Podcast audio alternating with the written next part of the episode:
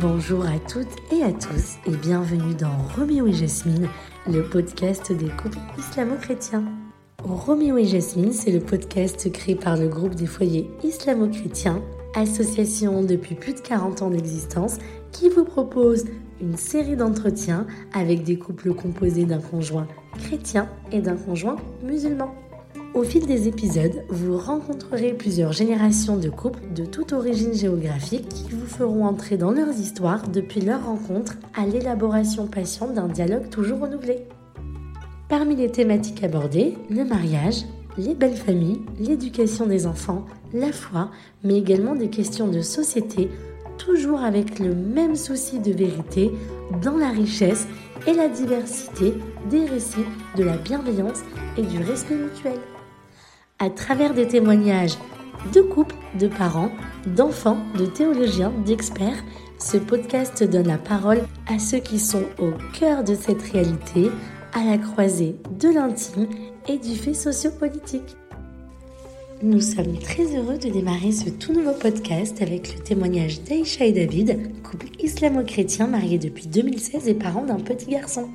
Ce témoignage est composé de deux parties. Vous entamez la première partie. Bonne écoute. Bonjour. Bonjour. Voilà, nous sommes euh, aujourd'hui euh, chez vous pour euh, cette interview. En fait, pour vous allez nous raconter votre, votre parcours de couple islamo-chrétien. Alors, je vais commencer par vous demander qui vous êtes. J'ai bientôt 34 ans. Mes parents sont donc camerounais et algériens et je suis de confession musulmane. Bonjour, alors moi, euh, moi j'ai 34 ans. Euh, je suis né au Portugal. Mes parents ils ont immigré euh, assez rapidement en France, donc je suis arrivé en France lorsque j'avais 3 ans.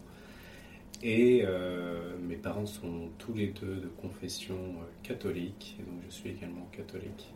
Et comment est-ce que vous vous êtes rencontrés? C'était euh, à l'école, euh, dans la ville? Enfin, vous êtes tous les deux originaires de la même ville? Comment ça s'est passé? Alors, on s'est rencontrés à une euh, soirée organisée par la mairie qui récompense en fait les, jeunes diplômés. On était diplômés en la même année et on s'est rencontrés à cette soirée. C'était une soirée pendant laquelle j'avais présenté un projet d'association et il a été intéressé. Donc, c'est comme ça qu'on s'est rencontrés.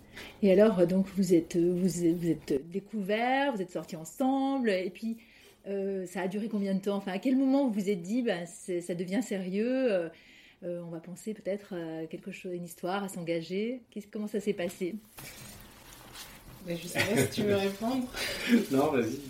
Ben, pour moi, ça a été assez vite considéré comme une relation sérieuse parce que bah, très vite, on, parlait beaucoup, on discutait beaucoup, on se livrait beaucoup sur, euh, sur nos vies, sur notre vécu, sur nos expériences passées. Et, euh, et ben, voilà, au fil des, confidences, on s'est vachement rapprochés. Et, du coup, euh, en quelques mois, en fait, on, s'est dit mince, ça devient sérieux, il va falloir qu'on se pose des questions peut-être sur la suite. moi, je pense que ce qui m'a rassuré davantage, on a, dans la projection dans ma projection, par exemple, de couple que, que, j'étais, euh, que, je, que je pouvais avoir, c'était euh, le fait qu'elle soit croyante avant toute chose. Parce que ce qui était important pour moi, c'était euh, de, d'avoir un projet de vie et de partager le reste de, de, ma vie, en tout cas, avec une personne qui soit croyante, quelle que soit sa religion. parce que je, je, considérais, en tout cas, et je considère toujours que, que toutes les croyances monothéistes, en fait, elles partagent des principes et des valeurs communes et une tradition commune. Et pour moi, il est absolument indispensable qu'elle soit croyante, en tout cas, si je considère comme la future mère euh, de mes enfants et comme ma future épouse.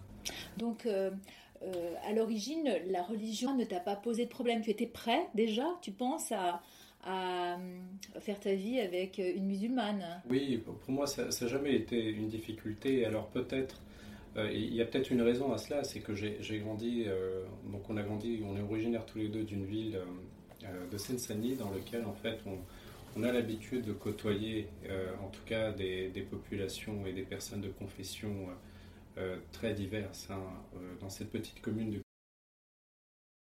plusieurs religions qui sont représentées, il y a plusieurs communautés aussi.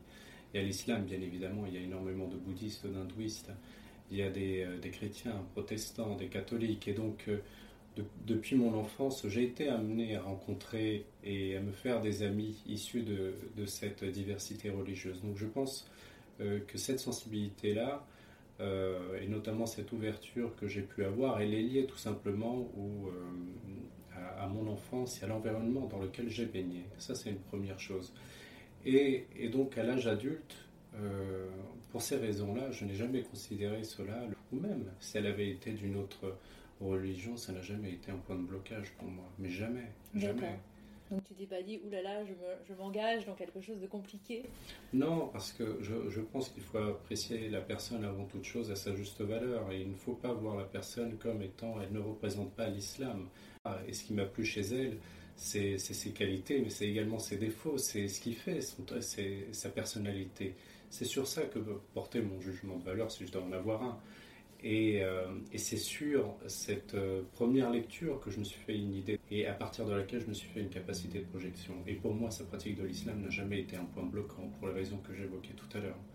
Au contraire, euh, au contraire, je trouve que ça enrichit nos échanges et ça a enrichi ma foi également. Le fait qu'il y ait une pratique, en tout cas une, une forme, une forme de la religion qui soit différente de, la mienne, ça enrichit davantage euh, euh, on va dire ma, perception des, pratiques religieuses.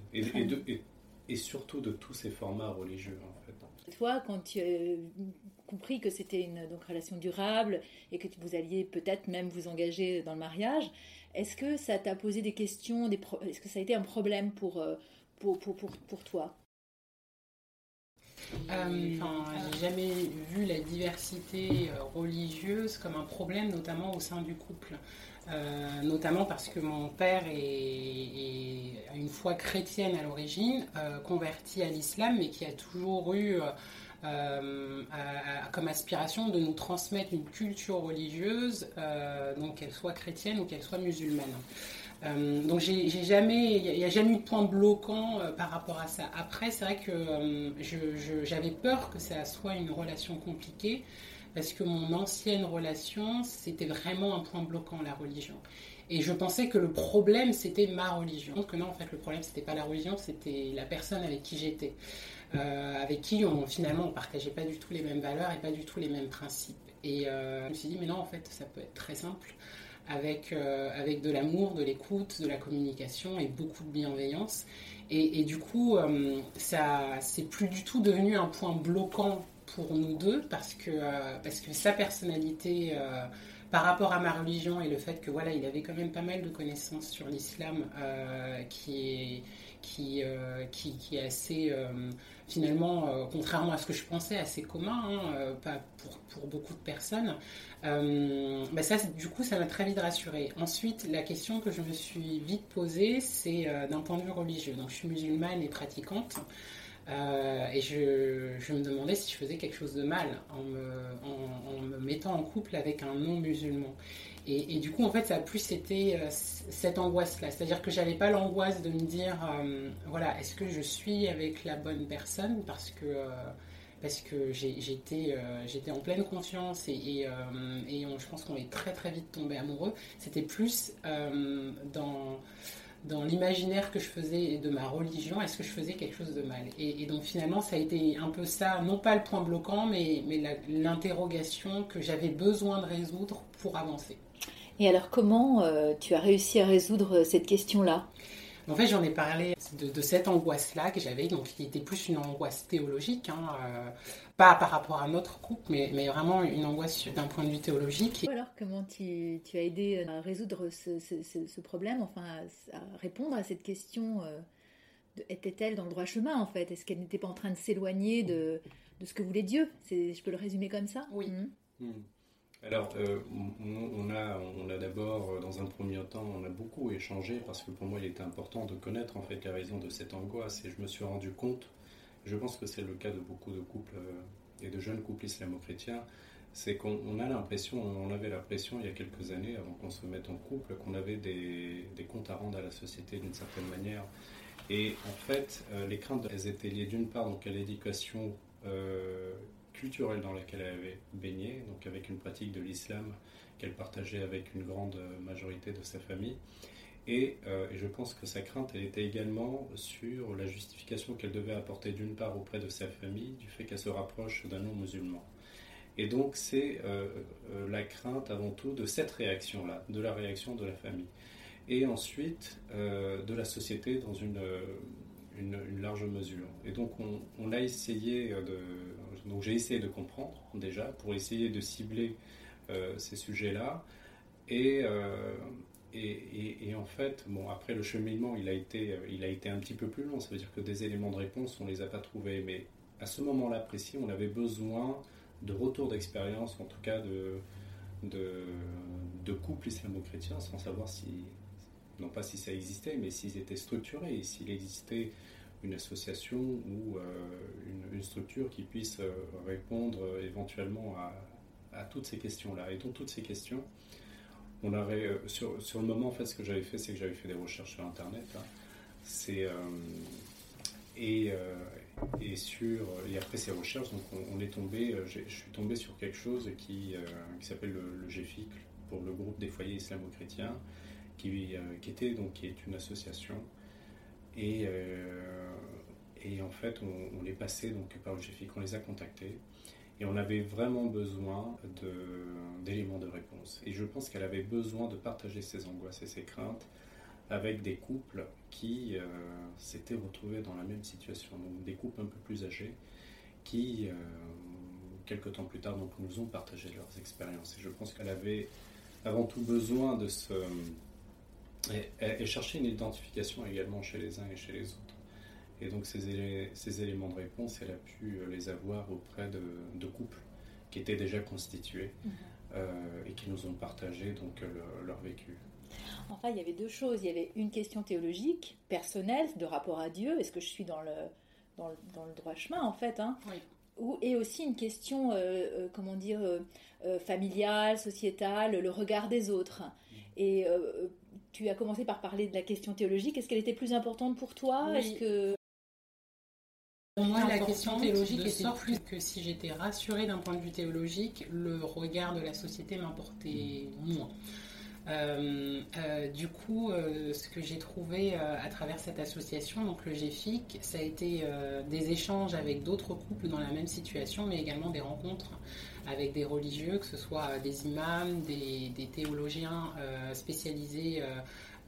Dans l'islam, des, prêtres également, à qui j'ai pu poser des, questions assez, euh, assez direct, hein, c'est-à-dire euh, voilà dans, l'islam, euh, pourquoi un homme aurait le droit de se marier avec une non-musulmane et une femme n'aurait pas le droit de se marier avec un non-musulman? Pourquoi cette discrimination? D'où vient-elle? Historiquement, voilà comment ça s'explique? Et c'est vrai que ces, ces questions-là, je n'avais jamais pu avoir de, de réponse claire à ce sujet. Euh, très souvent, quand je discutais avec ma famille autour, on me disait bah, c'est comme ça, ça a toujours été comme ça. Euh, la plupart des imams disent bah, c'est comme ça, c'est dans les textes. Et, en fait, euh, quand on parle à des vrais sachants, si je puis dire, et, qu'on creuse la, question historique, la règle, où est-ce qu'elle est née, les, interprétations coraniques des uns et des autres, bah, en fait, d'un point de vue théologique, sans sans trop rentrer dans, dans, le détail euh, et, développer sur cette question-là, j'ai été, j'ai été largement rassurée en fait. Et, ça a été vraiment euh, presque une libération pour moi de me dire, voilà, d'un point de vue théologique, euh, voilà, je connais les, positions des uns et des autres, et, clairement, il y en a plusieurs, et, ça, je, ne le nie pas. mais mais ma, en fait, mon enrichissement d'un point de vue d'un point de vue, euh, j'allais dire scientifique, d'un point de vue théologique sur ce sujet, m'a permis d'être rassurée.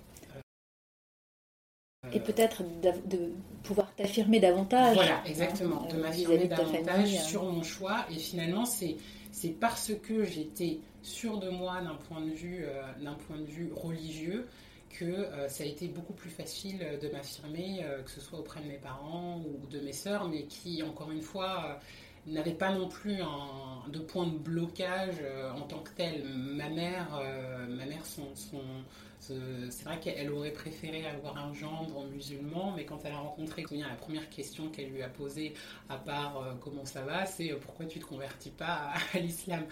Et, et, sa réponse a été d'une honnêteté telle que, que ça l'a vachement convaincue. Et, et, du coup, elle ne voyait pas comment elle pouvait s'opposer à une telle relation euh, pour des raisons euh, de ah ben il est juste pas musulman. Mm. Donc euh, donc voilà c'est et, le fait qu'elle voit sa fille qui est musulmane pratiquante affirmer sur ce sujet et surtout sereine, elle s'est dit bon ben bah, je suis. Vous, avez, vous lui avez montré un témoignage en fait de, sincérité, d'authenticité et, aussi de continuité dans la foi. Mm. Et alors, qu'est-ce que tu as répondu à ta future belle-mère Demander pourquoi tu te convertissais pas? Mais je suis sûre que tu as quand même des éléments de réponse aujourd'hui. Pourquoi ne t'es-tu pas converti à l'islam d'une certaine façon? Est-ce que c'est Oui, euh, en fait, c'est. Euh, euh, pour moi, il y avait, je ne ressentais pas ce besoin. C'est avant tout une démarche personnelle et je, ne voulais absolument pas me convertir, en tout cas pour cette raison-là. Ça aurait été euh, me faire du tort et, me faire du mal également sur mon, cheminement spirituel. Ce qui est réuni au-delà euh, de, des formes traditionnelles de religion qu'on prend, c'est qu'on a une spiritualité qu'on partage et qu'on développe ensemble. Et ça, ça surpasse toutes les formes de religion, quelles qu'elles soient. Donc c'est pour ça que je mets avant tout la, spiritualité au cœur de notre couple et euh, également comme élément moteur en fait de l'éducation de, notre enfant. C'est avant tout la spiritualité qui prime. Et ensuite, elle a sa, pratique et moi j'ai la mienne, mais on se retrouve en fait sur ce noyau-là. Et, euh, et, donc pour moi, euh, cette spiritualité, elle prime par-dessus donc toutes ces formes-là. Et donc je n'avais pas nécessité et je ne ressentais pas le besoin dans mon cheminement personnel de me convertir à l'islam et encore moins me convertir pour faire plaisir à ma future belle-mère. Donc en tout cas, absolument pas pour ces raisons parce que ça aurait pas été honnête comme cheminement. Et qu'est-ce que j'ai répondu? Bah, Je crois que c'était à peu près ça. Hein. Je pense que j'ai dû répondre quelque chose dans ce genre-là.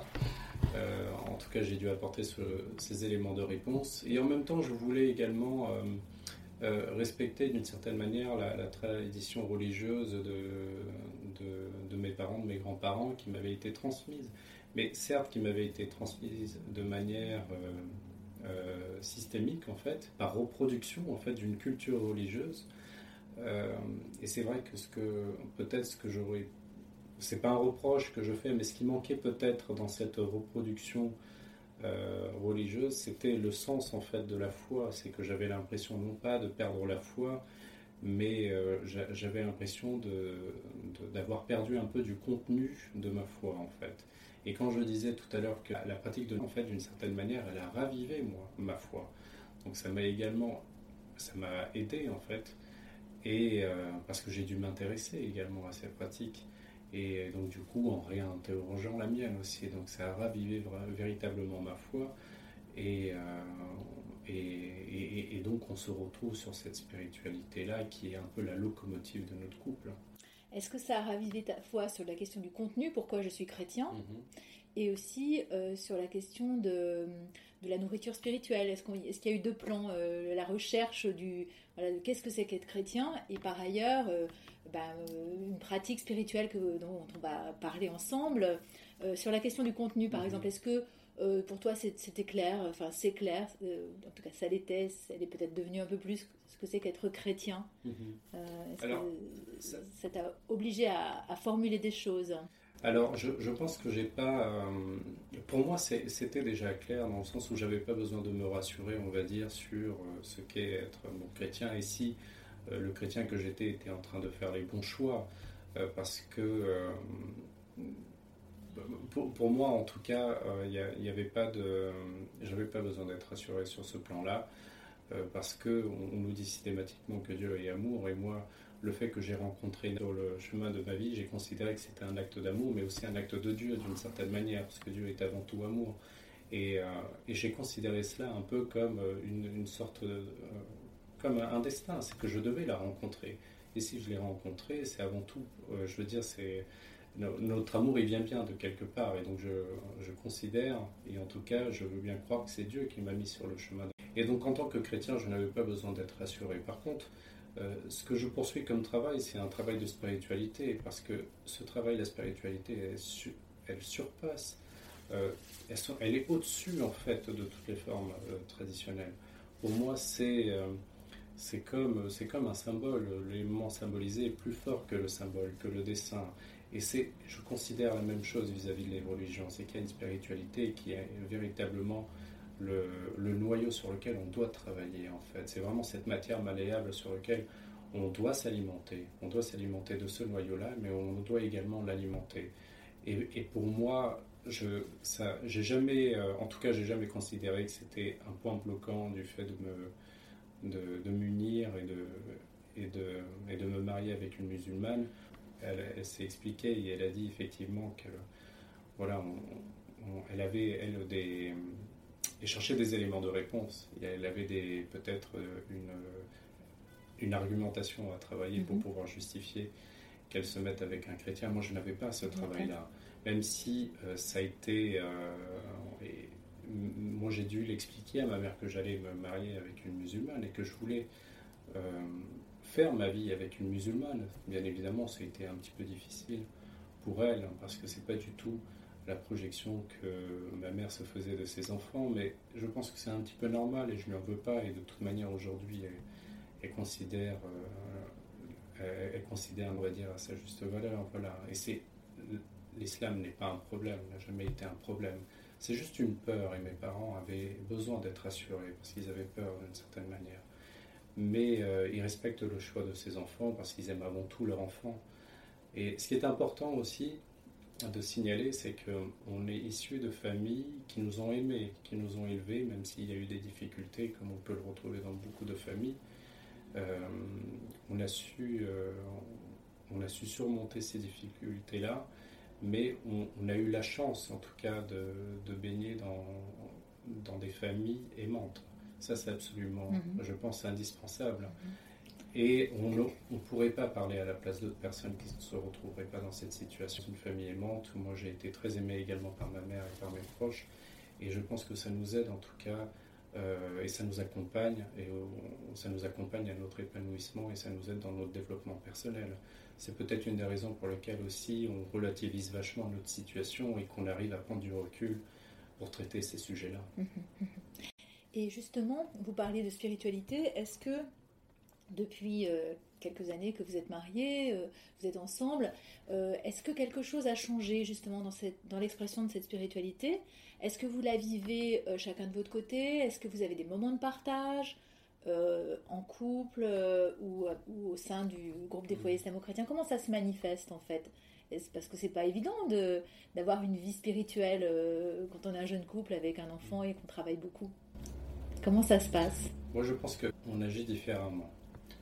Je pense que elle en parlera mieux que moi, mais moi je pense que je suis très cérébral dans ma spiritualité et j'aime bien être solitaire euh, je parle très peu finalement de spiritualité, mais je suis extrêmement solitaire dans ma démarche. Euh, et euh, je, trouve que c'est extrêmement cérébral dans le sens où je n'ai pas besoin, je ne ressens pas en tout cas le besoin de me réunir, de parler de spiritualité à plusieurs, si ce n'est que rencontrer un ami ou de pour en parler, pour avoir son point de vue sur certains sujets. Euh, et, c'est comme ça, en tout cas, pour le moment. Non pas que je le conçois, mais c'est comme ça que je pratique cette spiritualité-là. Et c'est la forme qui me convient. En, parallèle, il, il questionne euh, également beaucoup mais, ma foi. C'est-à-dire que depuis qu'on est ensemble, euh, et c'est ce que tu disais tout à l'heure, ça enrichit la foi de l'un l'autre parce que ça nous force également à nous questionner sur notre pratique, sur notre foi, sur les textes. Euh, et, et, du coup, euh, voilà, des choses que je faisais assez naturellement euh, quand on a quelqu'un qui n'a pas la même religion et qui nous demande pourquoi, bah, ça nous pousse à nous questionner du pourquoi, d'où ça vient, est-ce que c'est symbolique et ainsi de suite. Donc, donc c'est vrai qu'au début, il était beaucoup dans le questionnement et moi, ça, ça m'a vraiment permis de, de, replonger parfois sur, sur, sur des sujets que, que je faisais presque par mimétisme. Euh, après, à côté de ça, enfin, moi, ce que j'ai, ce que j'ai beaucoup aimé au début de notre relation, c'est que euh, je, fais la prière et que de temps en temps, il me rappelait, euh, t'as fait ta prière de telle heure? Et, je trouvais ça beau de, sa part de, s'impliquer euh, comme ça, de, se dire voilà, il faut, il faut, faut pas que tu abandonnes, euh, parfois c'est dur, euh, certaines périodes et ainsi de suite, où, voilà, on, lui en parle, où je lui dis bah voilà, là c'est un petit peu dur par, rapport au rythme du travail, et, on en discute, je trouve ça hyper enrichissant. Et ensuite, il y a le ramadan. qu'il a fait pour la première fois pendant un mois, je crois, c'était l'année dernière. On a partagé ça euh, tous les deux.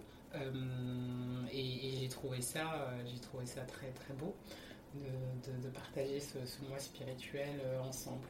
Donc, donc voilà, c'est par, c'est par petites touches le partage de nos spiritualités au quotidien. Qu'est-ce que tu as découvert pendant le ramadan? Est-ce qu'il y a quelque chose dont tu as envie de parler par rapport à cette expérience? Alors, Pas simple Non, honnêtement, d'un point de vue logistique, fallait qu'on accorde nos violons parce que je me voyais pas dîner plutôt qu'elle. Euh, ou euh, non, mais au-delà de ça, pour moi c'était, euh, j'étais curieux en tout cas d'éprouver mon corps à cet événement-là. Parce que je suis intimement convaincu que des bienfaits du jeûne, au-delà de ça, même si je n'ai jamais pratiqué le jeûne, mais je m'étais dit c'est l'occasion de pratiquer le jeûne et autant le faire avec sa femme qui, qui elle, pratique le jeûne donc depuis plusieurs années. Euh, et, pour moi, ce qui était extrêmement intéressant, c'est de mettre à rude épreuve, en tout cas mon corps, euh, parce qu'en fait, on, se rend compte que pendant, ces, pendant ce, mois du jeûne de Ramadan, en tout cas, moi, c'était pas un Ramadan que je faisais, mais c'était euh, juste un jeûne. Le, le, le, fait de mettre son corps à rude épreuve, ça, ça te permet de, de, en fait, tu as l'impression que ta vie elle est simplifiée. En fait, tu décomplexifies euh, ton, ton, rythme de vie. En fait, les choses elles sont beaucoup plus simples parce que tu vas à l'économie également de tes efforts au quotidien. Et j'avais l'impression d'avoir une, euh, en tout cas d'avoir euh, un mois, un mois de, mon activité, de ma vie, de mon quotidien, entre parenthèses, qui était simplifié en tout cas, épuré d'une certaine manière. Et je pense que c'est lié aussi à l'état de mon organisme en fait, qui ne pouvait, euh, qui voilà, j'avais un corps qui était moins agité que d'habitude, qui était beaucoup plus dans, euh, qui puisait dans les réserves et ça on ressent. Et quand tu as un corps qui puise dans les réserves, en fait tu ne fais pas de, gestes futiles en fait, tu minimises tes efforts. Et, c'est comme si ton corps avait déjà calculé en avance les efforts qu'il fallait produire pour le reste de, de, la journée. Et donc, bien évidemment, c'est pas du jour au lendemain. Ça veut dire que pendant les deux semaines qui précédaient ce premier mois de, ce, mois de Ramadan, et donc euh, en ce qui me concerne ce premier mois de jeûne, tu te conditionnes. Hein. Tu te conditionnes, tu essayes, tu te prépares. Ça veut dire que tous les jours tu y réfléchis. Et, tu, d'une certaine manière, tu enregistres une sorte de données dans ton corps où tu te dis, dans, dans deux semaines, dans une semaine, dans deux jours, tu vas jeûner tu peux pas décider du jour au lendemain. J'avais essayé du jour au lendemain, je me dis allez je le fais, j'ai duré 3-4 jours, parce que je m'étais pas préparé. Bon après il y a plein de manières de se préparer, mais le fait déjà de se répéter, moi c'était en l'occurrence c'était deux semaines, une semaine avant, je me souviens plus très bien, tous les jours de se répéter que de se répéter à, l'intérieur que tu vas tu vas devoir jeûner, ça prépare le corps, je pense. D'accord. Euh, et, finalement, ça s'est très bien passé, ça m'a fait beaucoup de bien, et c'était quand même gratifiant aussi euh, de, partager donc, euh, les, repas avec ma belle famille. ça aussi, c'est très gratifiant ces moments-là. C'est la fin de ce premier épisode de Roméo et Jasmine. Nous espérons qu'il vous aura plu nous vous donnons rendez-vous le mois prochain pour continuer d'entendre Aïcha et David et nous parlerons de la préparation de leur mariage et de la construction de leur famille.